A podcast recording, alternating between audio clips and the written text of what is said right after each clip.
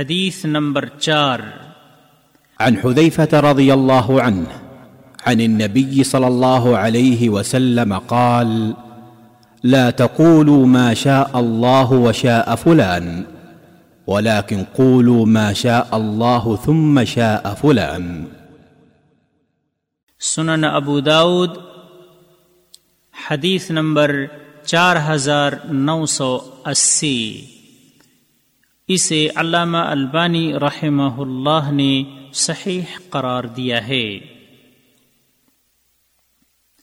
شرک اور اس کے اثرات سے عقیدہ توحید کی حفاظت و نگرانی۔ حضیفہ رضی اللہ تعالی عنہ کہتے ہیں کہ نبی اکرم صلی اللہ علیہ وسلم نے فرمایا، تم یوں نہ کہو جو اللہ چاہے اور فلاں چاہے، بلکہ یوں کہو جو اللہ چاہے پھر فلاں چاہے۔ فوائد نمبر ایک، شرک کے تمام اثرات سے توحید خالص کے عقیدے کی حفاظت کرنے کی اس حدیث میں ترغیب ہے۔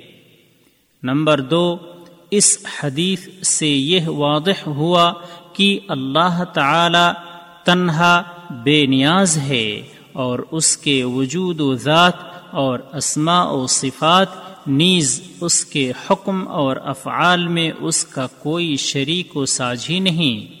نمبر تین، اللہ سبحانہ و تعالی کی وحدانیت کے خلاف کسی بھی کلمہ کے استعمال کی اس حدیث میں سخت ممانعت ہے۔ راوی کا تعارف، حذیفہ بن الیمان بن حسیل العبسی رضی اللہ عنہ بہادر اور برگزیدہ صحابیوں میں سے ہیں۔ ملکوں کی فتح میں ان کی عظیم کارکردگی رہی۔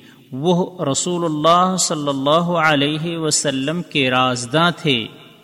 ان کی روایت کردہ حدیثوں کی تعداد دو سو پچپن ہے۔ وہ غزوہ خندق اور اس کے بعد دوسرے غزوات میں شریک تھے۔ رسول اللہ صلی اللہ علیہ وسلم کے ہاں ان کی بڑی قدر و منزلت اور اونچا مقام تھا۔ سن چھتیس ہجری میں عراق میں ان کی وفات ہوئی۔